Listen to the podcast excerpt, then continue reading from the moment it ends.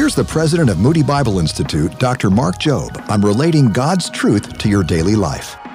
When it comes to getting in shape, you understand that before that you can get in shape physically, before you can begin to get your heart rate up and begin to uh, lower your blood pressure and begin to lose some unwanted pounds, that before you learn the habit of exercise, you need to unlearn the habit of comfort food. Are you tracking with? In the spiritual realm, it's the same way. Oftentimes, we have learned unhealthy habits when it comes to our spiritual life.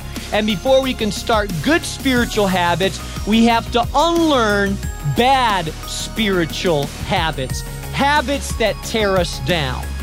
Mark Jobe is the author of What Now? How to Move into Your Next Season. Learn more at boldstepsradio.org.